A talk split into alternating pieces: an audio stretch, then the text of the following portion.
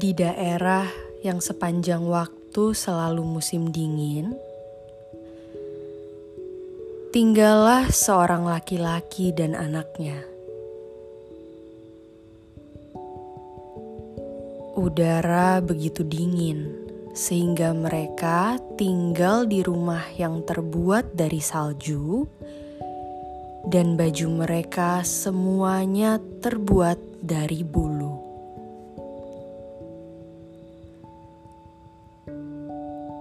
Meskipun sudah memakai baju bulu yang tebal, udara masih terasa dingin di rumah salju.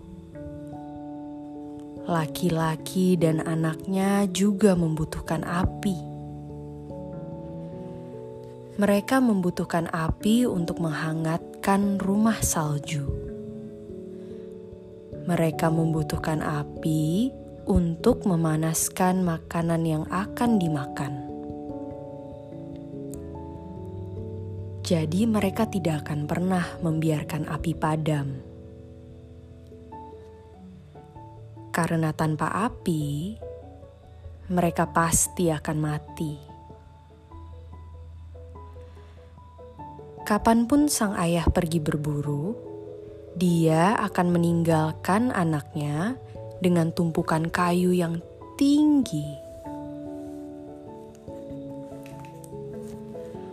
Api menyala terang di depan pintu masuk rumah salju.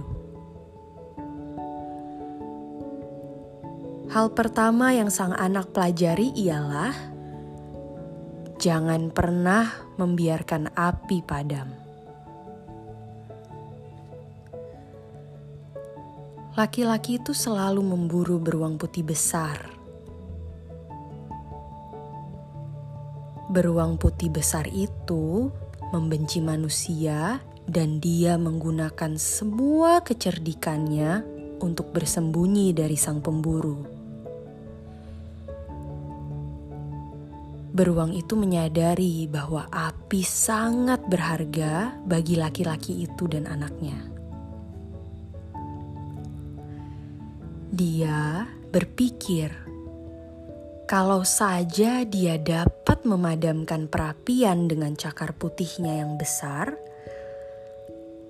laki-laki itu dan anaknya pasti akan tertidur lelap kedinginan, sehingga mereka tidak akan pernah bangun lagi.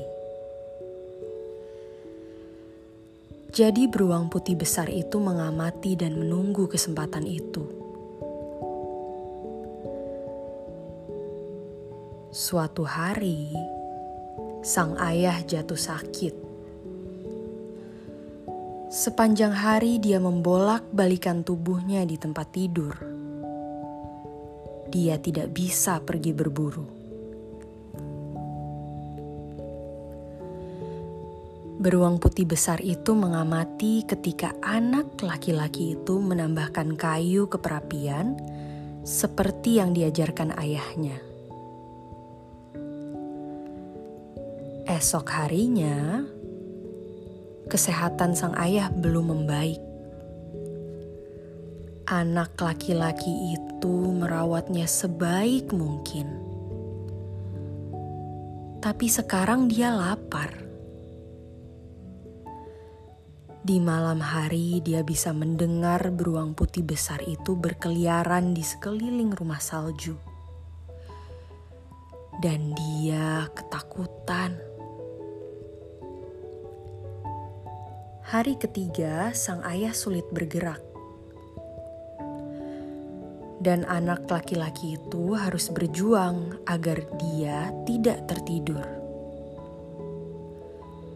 Dia menambahkan lebih banyak kayu ke perapian, tetapi akhirnya juga dia kelelahan dan tertidur lelap.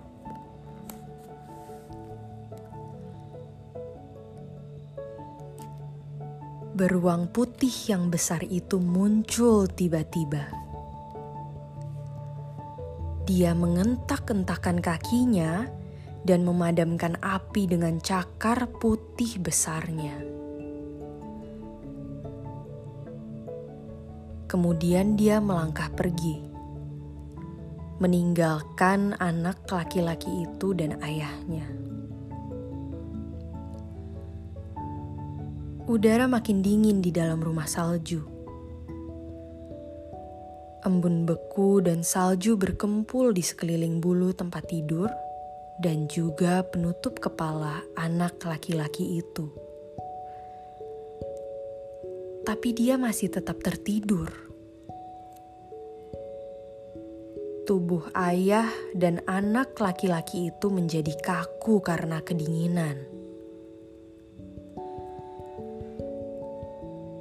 Anak laki-laki itu punya teman istimewa, yaitu burung coklat kecil bernama Robin.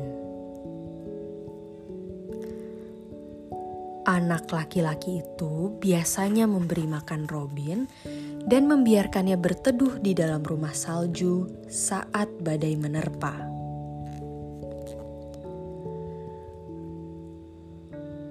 Burung kecil itu datang hinggap di rumah salju dan langsung melihat. Ada yang tidak beres. Dia mencicit di sekeliling kepala anak laki-laki itu, memperingatkannya bahwa api sudah padam. Tapi anak laki-laki itu tetap tertidur, kelelahan karena merawat ayahnya.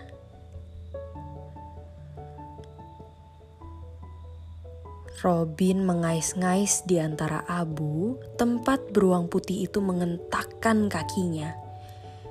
Dengan putus asa mencari satu bara api kecil yang masih menyala.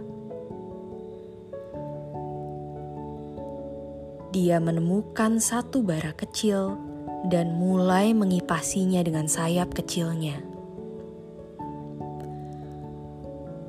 Dia mengepakkan sayapnya sekuat tenaga dan perlahan-lahan api menyala. Api menyebar ke potongan kayu lainnya. Dan Robin masih terus mengepakkan sayapnya.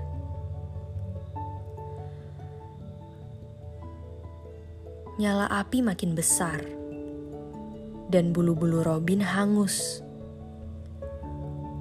Kayu menyala semakin banyak.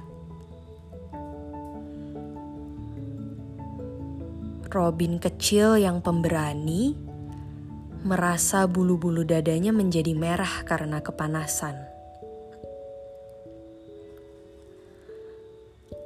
Anak laki-laki itu kaget. Dia bangun dan melompat berdiri.